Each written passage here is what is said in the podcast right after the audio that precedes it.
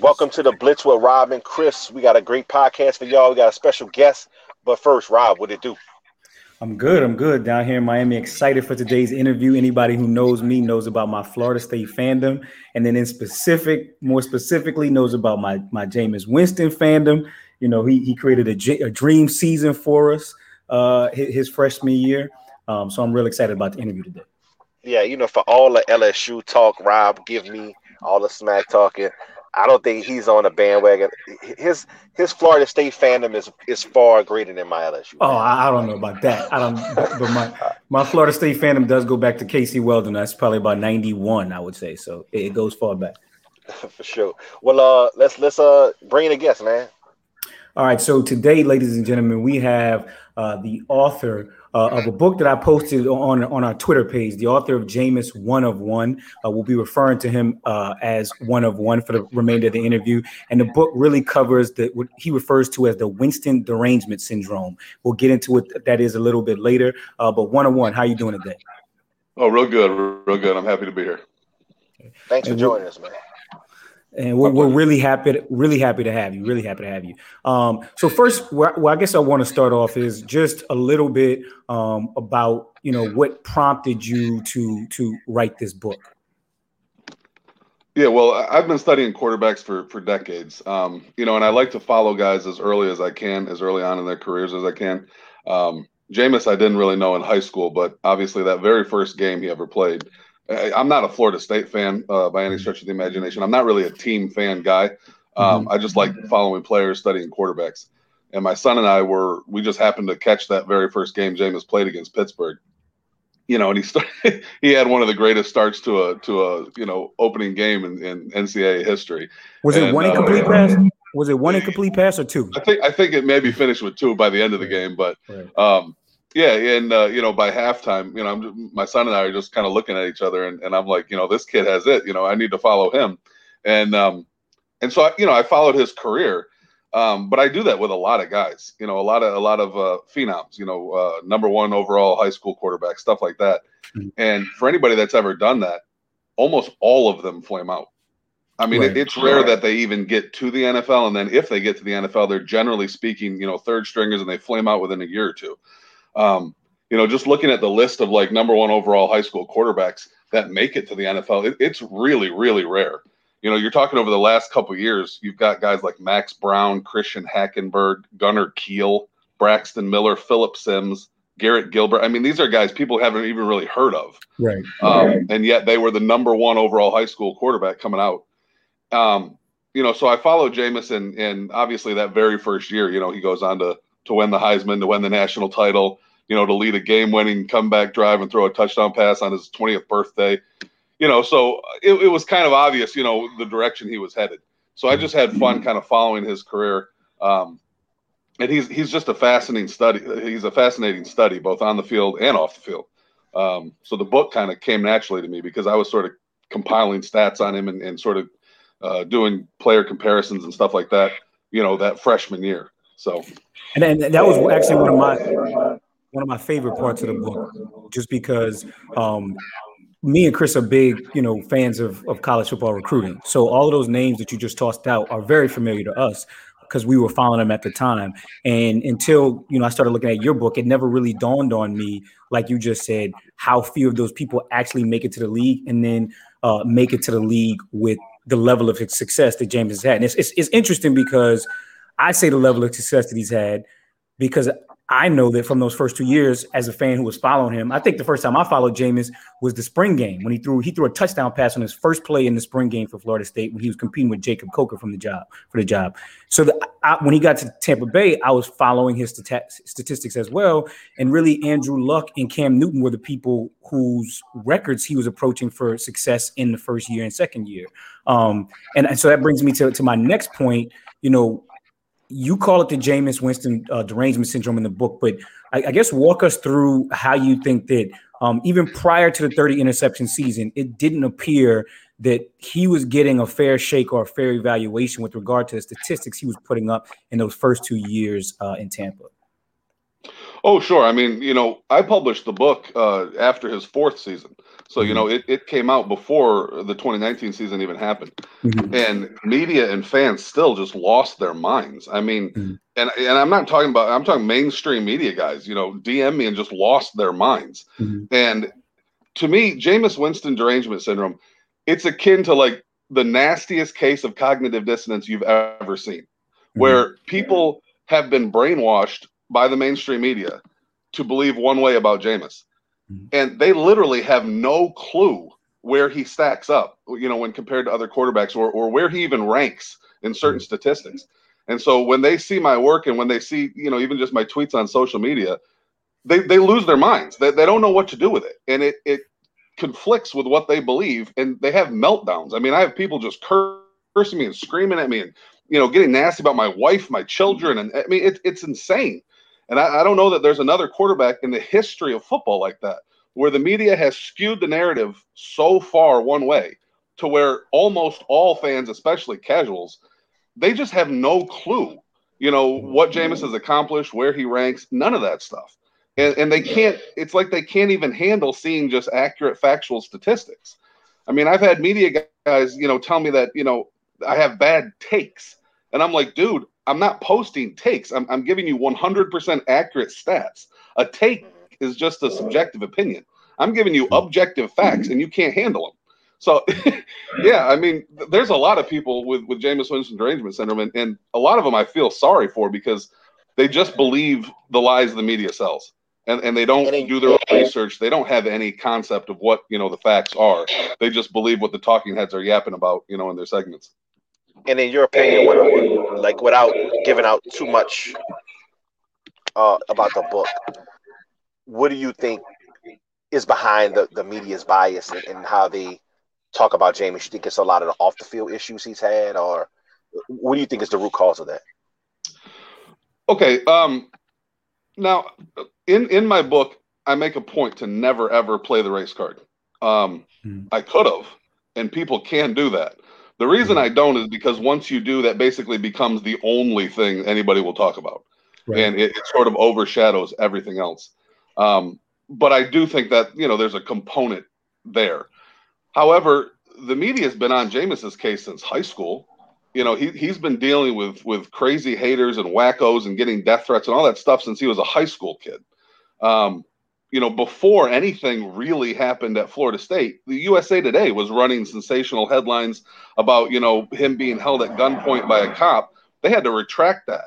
They had to retract that headline uh, because he hadn't done anything wrong. It was it was the squirrel hunting, you know, ep- uh, issue, which wasn't a crime. There was nothing illegal about it whatsoever. Um, you know, and I point that out in my book. So the media likes to have stories. You know, they don't want to do too much in-depth research. You, you watch, you know, some of the the uh, talking head shows, and you see some of the infographics and stuff that they'll they'll put out there.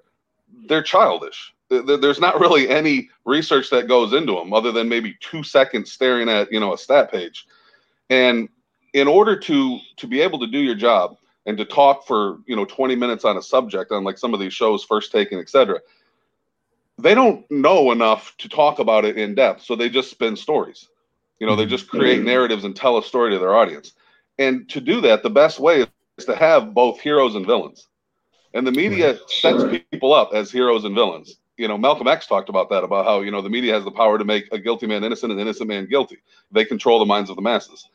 And that really is what they do. And that is sort of their job is to spin a story.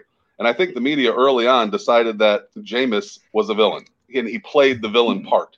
And they've just kind of doubled down on that over the years. Um, and it, it's just a snowball effect because you see other media that they just sort of puppy dog and parrot the rest of the media. And I, have got guys at ESPN and Fox and stuff that DM me, and they know what's going on.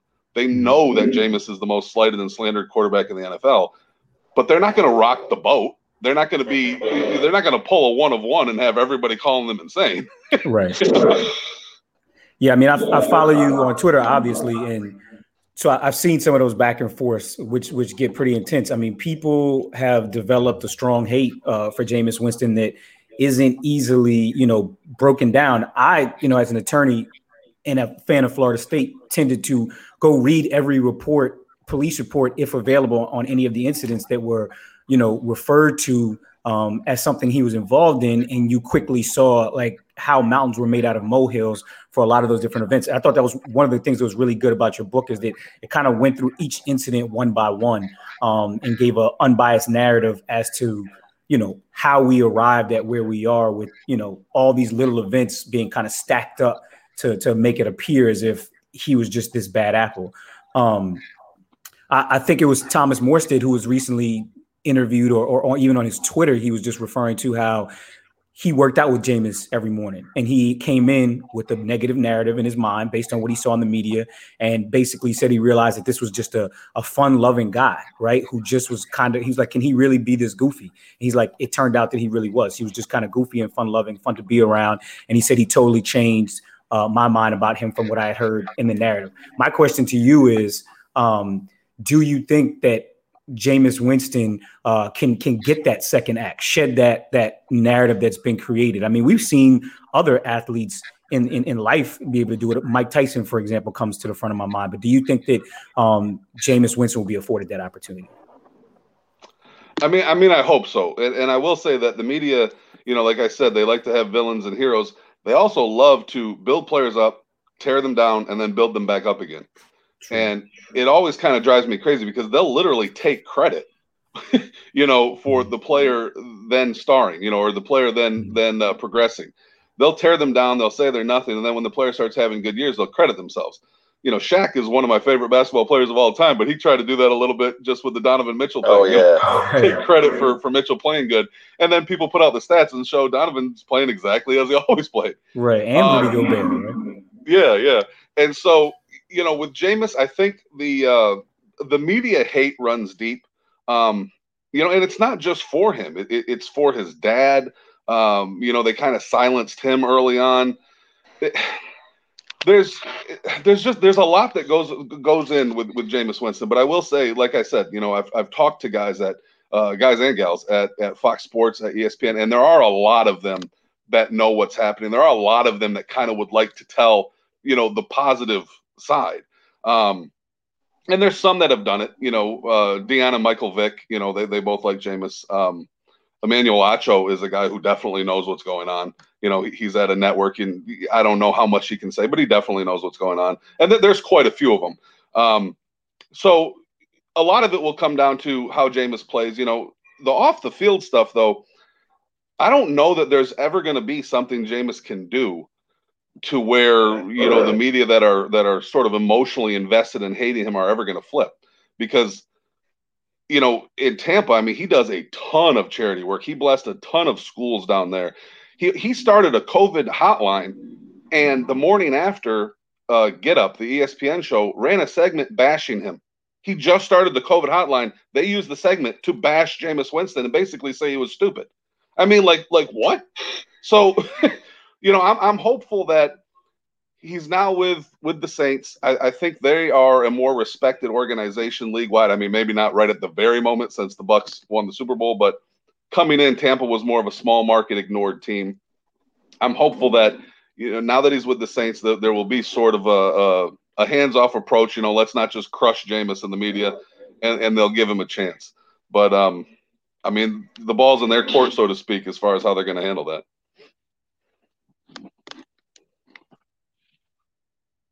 You on uh, mute, Rob? I, I can't.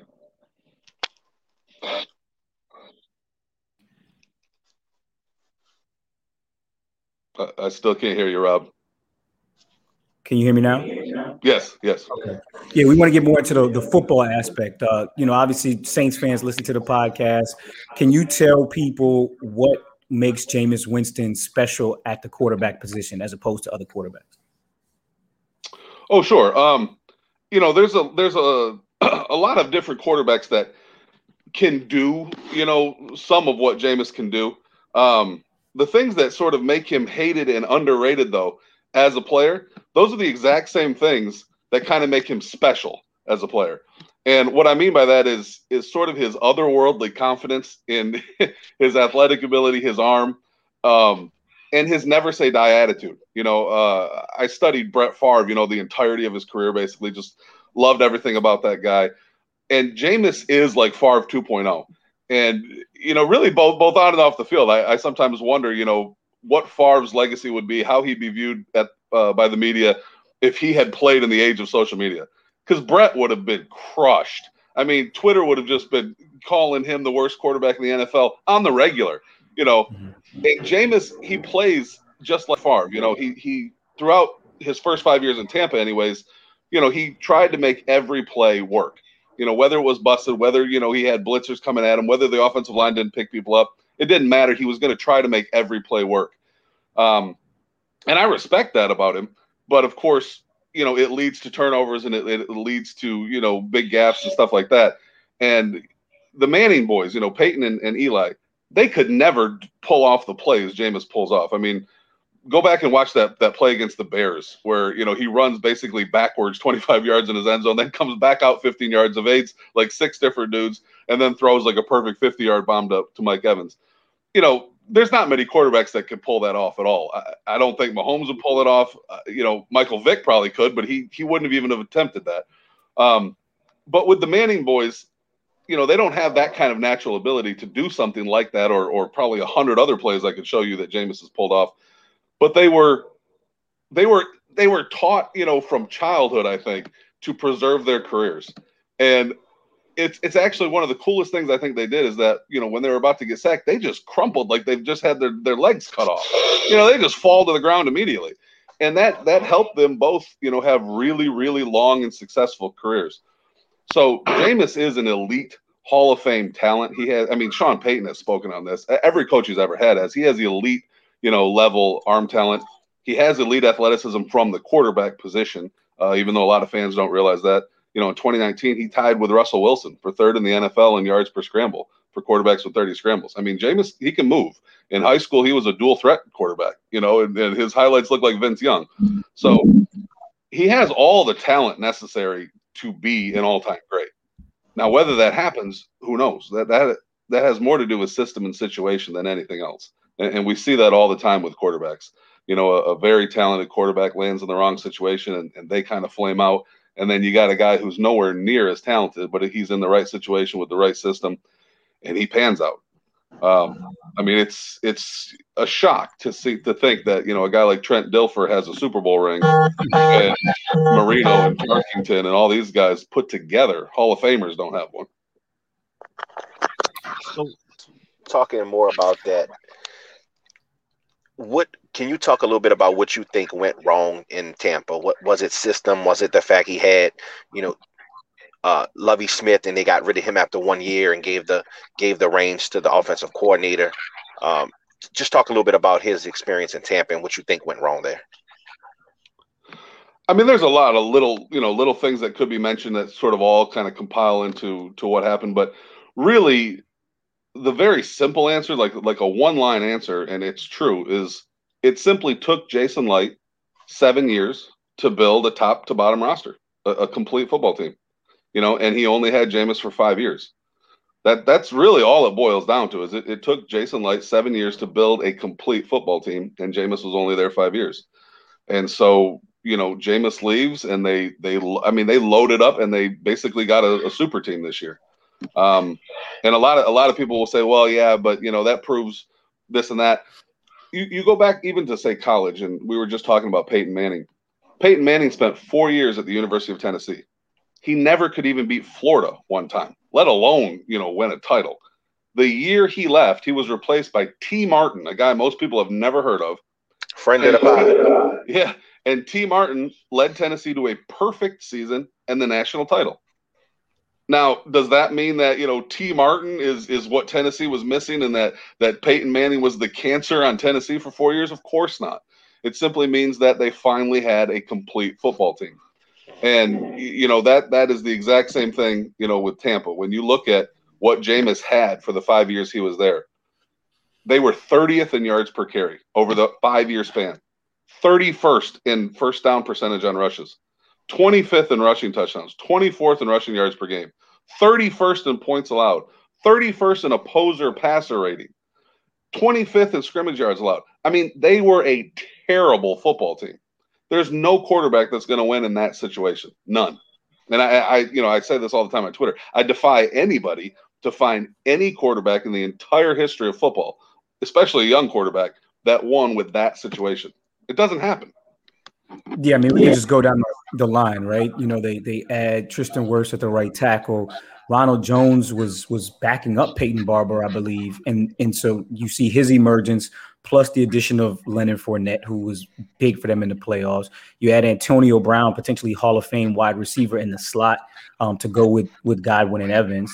Um, and then, like you talked about the defense. I mean, as Saints fans, we watched us annihilate their secondary um, the last couple of years. They add Antoine Winfield, the pass rush, you know, steps up, and all of a sudden you know these cornerbacks and safeties mature and the defense looks a lot better. The field goal situation the kicker situation right? They they lost probably two or three games on a seven and nine season just off a of missed field goal so that there was there was a lot of changeover turnover in that roster um, and i don't think that you know people you know give nearly enough analysis. It's, it's just kind of lazy in my opinion and sloppy to to say brady was the change. I mean realistically Jameis had a better season um, in most categories uh, than Tom Brady, other than the turnovers, which has a lot to do with their ability to run the ball and protect the quarterback. So, but also to one of one's you know points in his book, uh, and overall like narrative narrative of Jameis' career, I think it points to just the media painting that narrative, right? Like mm-hmm.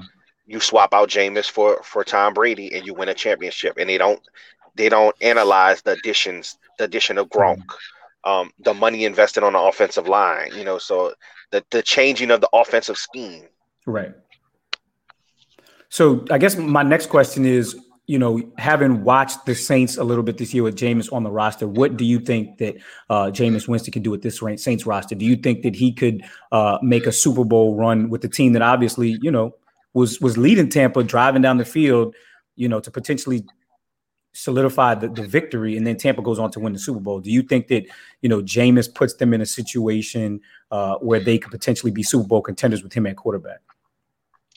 Contenders, yes. Um, you know, I, I would never bet on a, a, a, team, you know, winning the title just simply because it's so hard. You know, like I said, Trent Dilfer has one more Super Bowl ring than Marino, Fouts, Moon, Kelly, and Tarkenton all put together. So, mm. you know, and Drew Drew is a first ballot Hall of Famer. I don't think anybody would argue with that.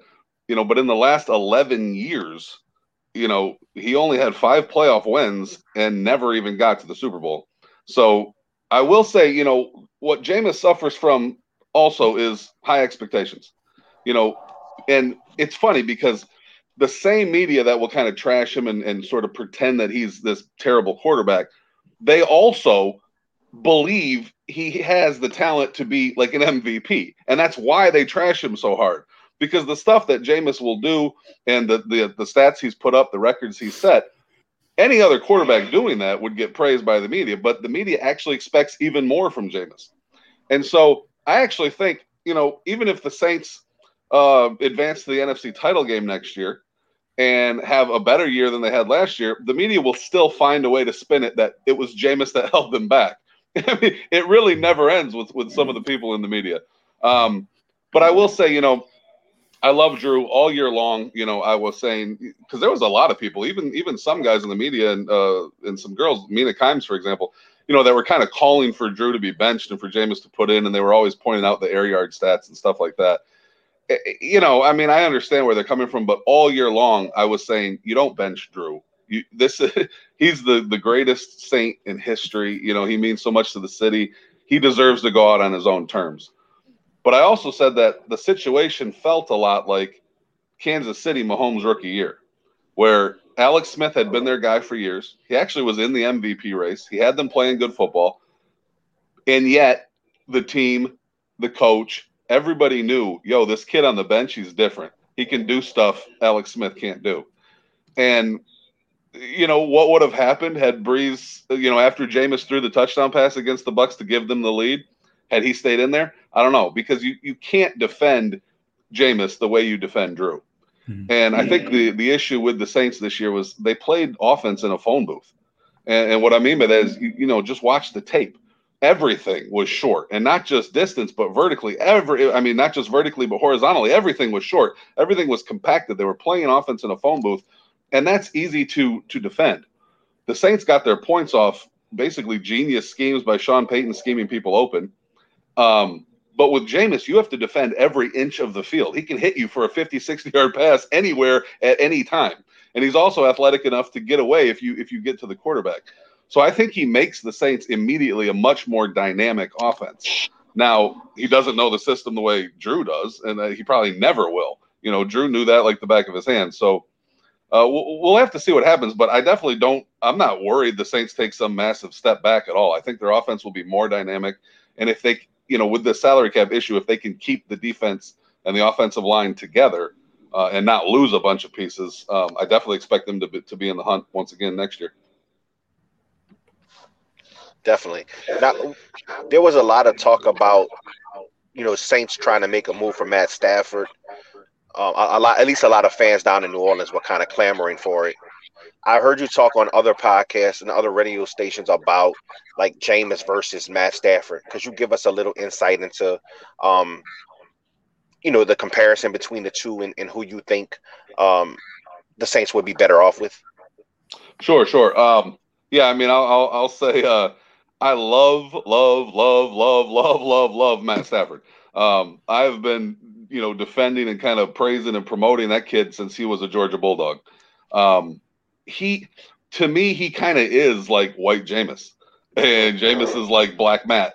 Um, they're they're sort of the same quarterback, you know, and the two of them are really the only true phenoms. Well, now Trevor Lawrence is, of course, but they're really the only two tr- true phenoms in the NFL. You know, Matt was a number one quarterback coming out of high school uh, Matt was a number one overall NFL pick. Now, Jameis, of course, he's the only guy in the history of football to be a number one high school quarterback, a Heisman winner, a national title winner, and a number one pick. You know, let alone to also be an NFL passing champ. I mean, there, there's nobody in the history of football that has that resume that Jameis has. But Matt Stafford, you know, as far as talent, arm talent, all the rest, he's right there. I think I think it was Larry Holder from the Athletic, or um, I think so, that that was talking about how you know the Saints viewed Matt Stafford and Jameis Winston as the same dude, but that Matt had reached his ceiling and Jameis could still get much, much, much better. And I think that's very accurate. That you know, Sean Payton and Mickey Loomis, I think they do look at those quarterbacks just like I do. They're the same dude, but Jameis actually has more upside. He he is a bit more talented. Um, and for fans, they kind of freak out about that. I mean, there, there's even some media guys in New Orleans that, that I really get along well with and they were talking about how Stafford's just on a totally different level than Jamison. I, I can't even imagine thinking Jameson's as good as Matt. I don't know what they're looking at. I don't know what tape they're watching. I don't know what stats they're looking at. They're the same dude. And um, so I think the Saints were smart not to trade for Matt when you can sign Jameis without losing draft picks. I mean, I think I think that would have been a really stupid decision to to give up, you know, picks when you got Jameis that you don't have to give up picks for. So I guess my next question is you kind of touched on the this this potential salary cap issue for the Saints. Um, and I, we talked to me a little bit off the pod about the market for Jameis Winston and some other teams that you um, think you know may be interested. Um, could you talk to us a little bit about uh, those teams, and then of those teams, you know, kind of what you think is his best option, best option football wise? I mean. Yeah, um, outside of the Saints, I think there's six teams that would would have interest. Um, all of them, of course, have more salary cap than the Saints. Everybody has more salary cap than the Saints. Um, those would be the Broncos, you know, and it's rumored they're they're trying to get Deshaun Watson. I just don't think they have enough to go get Deshaun. The Carolina Panthers, also in the Deshaun Watson sweepstakes. I don't think they have enough to get Deshaun. The 49ers, you know, there, there's rumors they could try to to uh, trade Jimmy G and go get Kirk Cousins. Jameis is a massive uh, talent upgrade from Kirk Cousins, although you know Kirk's an efficient quarterback. Um, the New England Patriots, who just flat out need a quarterback. Washington Football Team, again, who just flat out need a quarterback, and the Chicago Bears, who just flat out need a quarterback. So all six of those teams need sort of a new QB one the 49ers are the one team they don't necessarily need it. They can, they can run it back with Jimmy and, and see what happens. Um, but all six of those teams I expect would would come calling uh, if Jameis and and Sean and Mickey don't have a uh, a deal lined up. As far as like who would be the best fit, um, honestly, that that's Pittsburgh. Pittsburgh wanted Jameis desperately last offseason. They offered him more than New Orleans. They tried to convince him that that would be the situation for him. And basically, Jameis said thanks, but no thanks, you know, and, and chose New Orleans. I really think that kind of behind the scenes, Pittsburgh is sort of trying to push Big Ben to retire.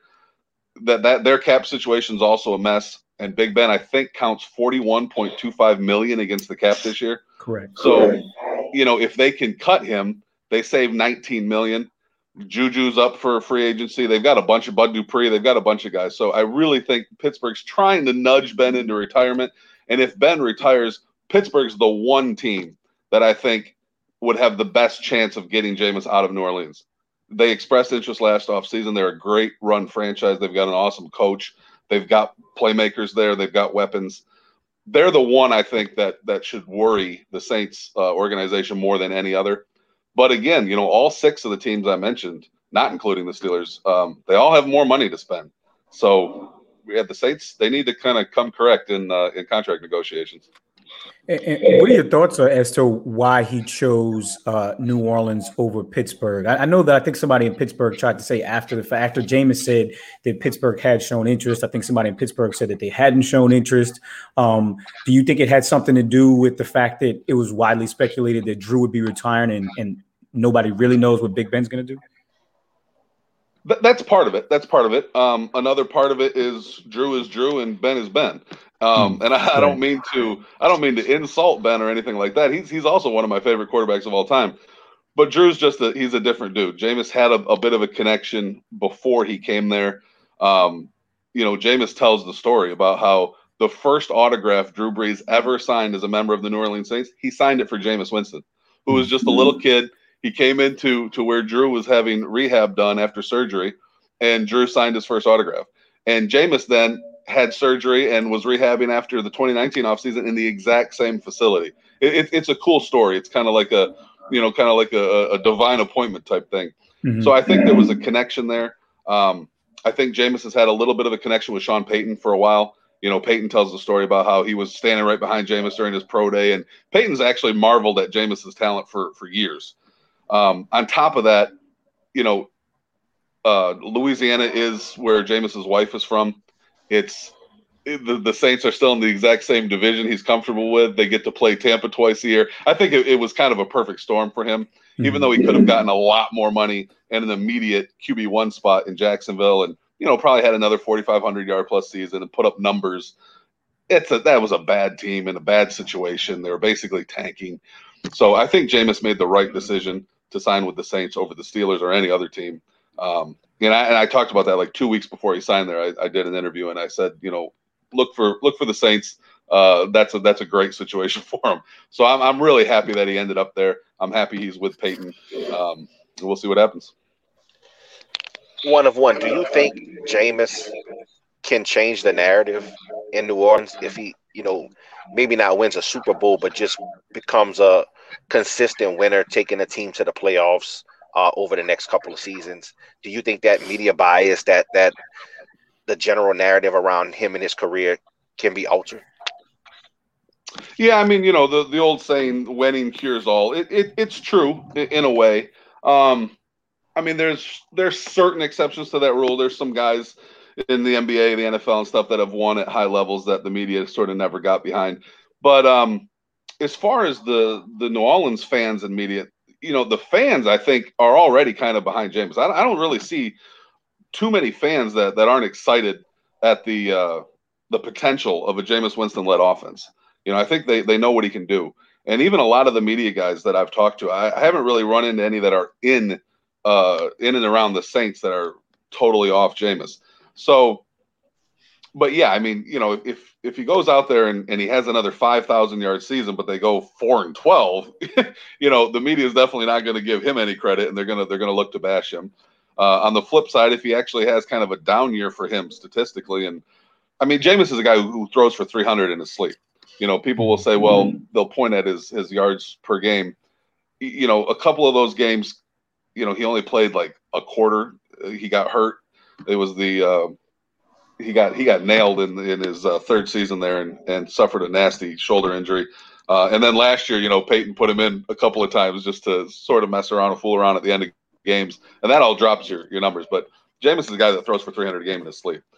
But if next year, you know, his his numbers are down, but the team's great, the team goes, you know, 12 and 5 and, and makes a playoff run, I think the narrative will change. I mean, it's tough to tell. Like I said, there's a lot of media that are emotionally invested in being against Jameis, and they just continue to double down and double down and double down in the hopes that at some point he'll be out of the NFL and they'll get to say, "See, I was right."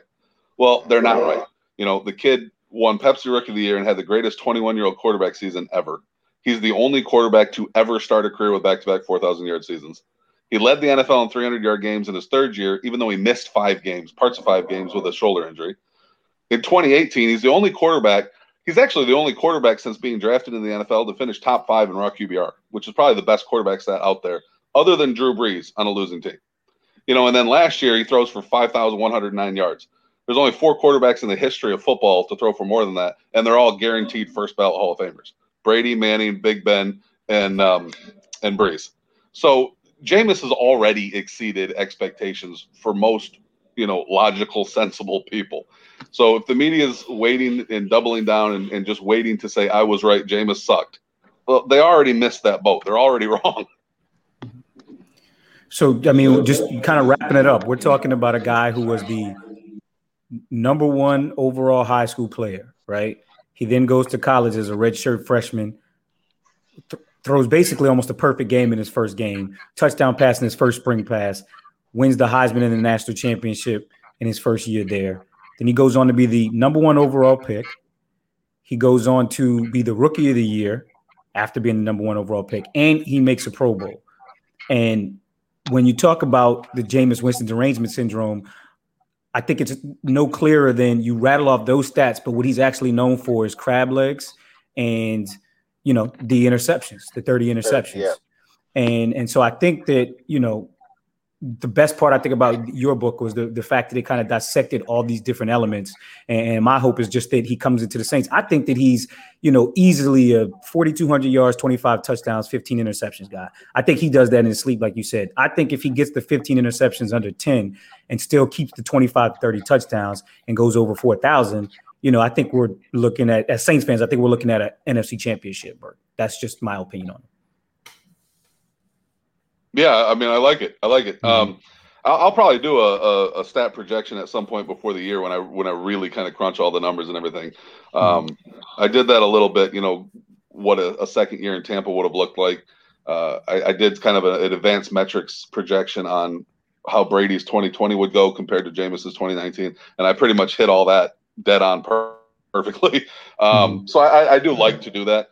Um, you know, and with the with the schedule now being 17 games, that's also really interesting because it wouldn't shock me to see Jameis break the all-time record in passing yards of the season.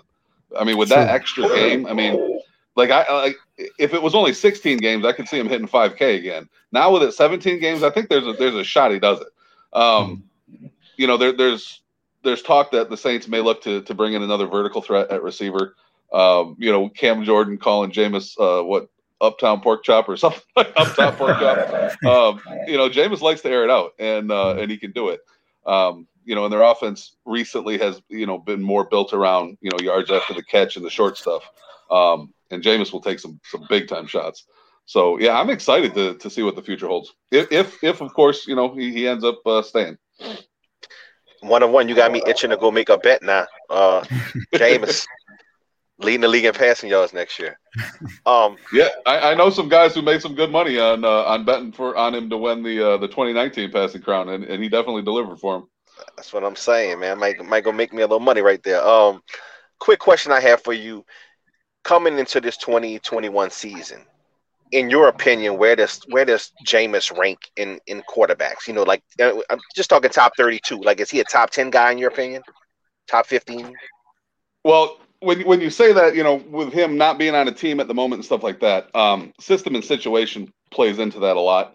So, you know, with it without him being on a team, it's it's hard to rank as far as like where he would be. Um, if he stays in in New Orleans, I, I think that he can easily have a top five season. If he ends up signing with Washington, you know, that it's it's just an entirely different situation. The stats would look totally different. Um, the way they're going to play is different. But just from a talent perspective, there is not five quarterbacks in the NFL more talented than Jameis. There's just there's just not. And I mean, there's even media guys who hate Jameis that will admit that. You know, and, and a lot of them will will do so in sort of a derogatory way and in an insulting way. They'll say, "Well, good Jameis is elite. Good Jameis is MVP level, but bad Jameis is really bad." You know that that's how they'll frame it. Um, but you know, just look into that. You know, they're framing it that way because they do believe that Jameis playing at his peak is elite, elite. Um, and I don't really think there's anybody that that would disagree with that. You know, Kurt Warner studied Jameis's tape more so than probably almost all media, and he said, you know, he makes more and better throws and reads than 90% of the quarterbacks in the NFL. You know, Kurt knows what he's talking about. So Jameis is easily a top five talent guy. Now it's just it really just depends on what situation and what system you get into. Um, Josh Allen is, is a guy like that, and same same with Justin Herbert. And these are two guys that I kind of raved about going into the draft. And people kind of got they got mad at me. I got some nasty DMs when, when I did a, a pre-draft interview, and I said Justin Herbert. I, I think I used the exact words as infinitely more talented than Joe Burrow, and people got really mad at me. Well, they all know I'm right now because he is. He's infinitely more talented. That doesn't mean he's going to be better. It doesn't mean he'll have the better career, but it does mean he has more talent. And if you give a talented quarterback with a with a good work ethic, like Jameis, a proper situation, system, and coaching staff, the sky's the limit. If you just hand him the ball and say, "Go win a shootout, kid," and and we're not going to give you a run game, well, then you know he can struggle.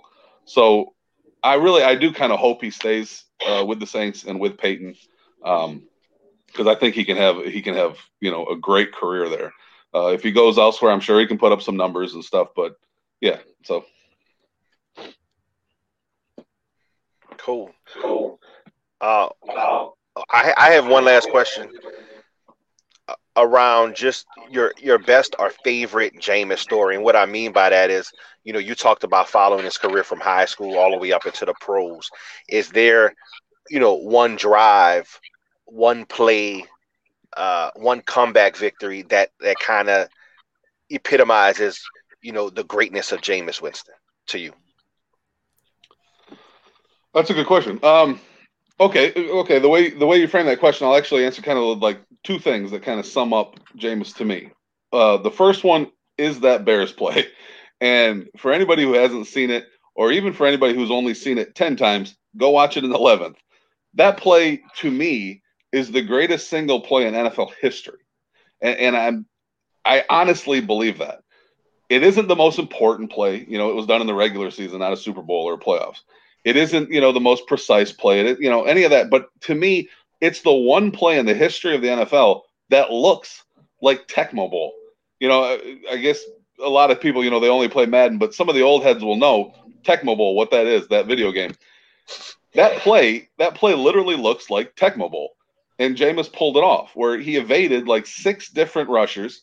He ran backwards like 25 yards into the end zone, came back out of the end zone, and then throws this perfect 50 yard bomb to Mike Evans.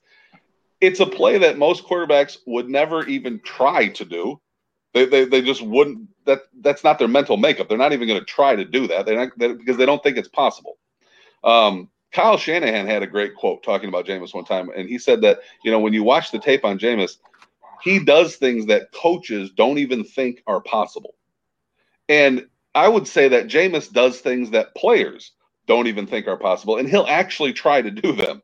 Where now sometimes that can get him in a world of trouble, of course but he'll actually try to do them. And Favre was that way, where he'll try to do things that you really probably shouldn't try to do. But then when they work out, you're just like, holy cow, what did I just watch?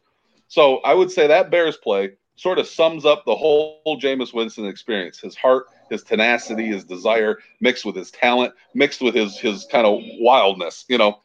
Um, that play also with the I, I believe it was the 20 let me think. It was either the 27. I think it was the 2017 season, the last game, and it was against the Saints. And the the Bucs had nothing to play for. They were actually kind of in tank mode, getting ready for the offseason and the draft. Um, they were out of the playoff picture. And BI. Oh, okay. I'm hearing yeah, some, some background. Okay.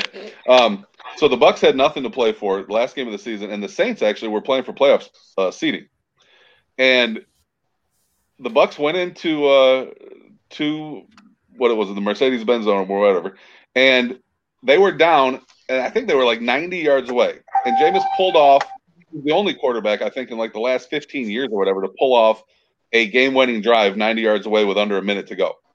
And what is cool about that is that the last play of the game, Dirk Koetter told Jameis to check down, and he wanted to set up a long field goal. Well, what is Jameis Winston used to in Tampa? Missed field goals. Their field goal kickers were terrible for five years. They drafted two of them, and neither one of them even made it to their second season. I mean, it was it was just a, a nightmare. So Jameis completely ignored the coach's call, and he he looked over at Godwin, gave him a wink, and Godwin went deep, and Jameis threw a bomb to win the game, right corner of the end zone. That actually affected the Saints' playoff seeding, and the Bucs got the win. So I think those two situations put together are kind of like the the perfect Jameis experience. Yeah, I think even Sean Payton uh, referenced that play in, in, an interview one time. It's just you know kind of being at a point when you recognize like this kid's got this never say die attitude, basically. Yeah, yeah. But we want to thank you for coming on. Uh, it's been a great interview. Uh, hope everybody enjoys the listen. Um, and just uh, let the people know where they can find your book and any other interviews um, that you got going on or any other, you know, statistics that you're going to post where they can find all that stuff? Oh, sure. Um, my book, if, if you want the paperback, just go to Amazon. Uh, the ebook is pretty much everywhere, uh, Apple and Barnes and Noble and all that stuff. Um, I actually tell people, you know, even though I make a little more money off the ebook, I actually suggest the paperback because it has the full name index, you know, and which paper, uh, ebooks don't really allow because they don't use page numbers. So the paper book act is actually better. Um, it's over 400 pages. It's a monster, but it's better. Uh, and then as far as just following me, just go to Twitter at Jameis one of one. Um, I mean, I love to debate. I love to engage. Love to interact. My DMs are always open. I have a lot of really good conversations in DMs that I don't have um, publicly, and a lot of that is because you know people have sort of sincere thoughts on Jameis and stuff that they don't really want to put out in the public. So I'd encourage anybody to go ahead and DM me or uh, or just follow me on Twitter at Jameis one of one. And as far as interviews, I'm I'm always around. Um, I have another one in the couple hours with Sean Fox there in in uh, Louisiana. Um, so yeah, I'm always around. cool, man. Well, thanks a lot, one on one. We really appreciate the time. Uh, and we'll be in touch, man. We want to follow up with you once uh Jameis hits the field next season and uh does some damage. Hopefully it's Absolutely. in the Saints. Hopefully it's in the Saints uniform. Yeah, yeah. I, I, I hope so too. I mean, I just want to see. Uh, I just want to see him wherever God wants him. But, but uh, I'll be I'll be happy if he stays with the Saints. Definitely, man. Thanks a lot. Well, thanks a lot, one on one. Yep. You guys have a great day. You too, man.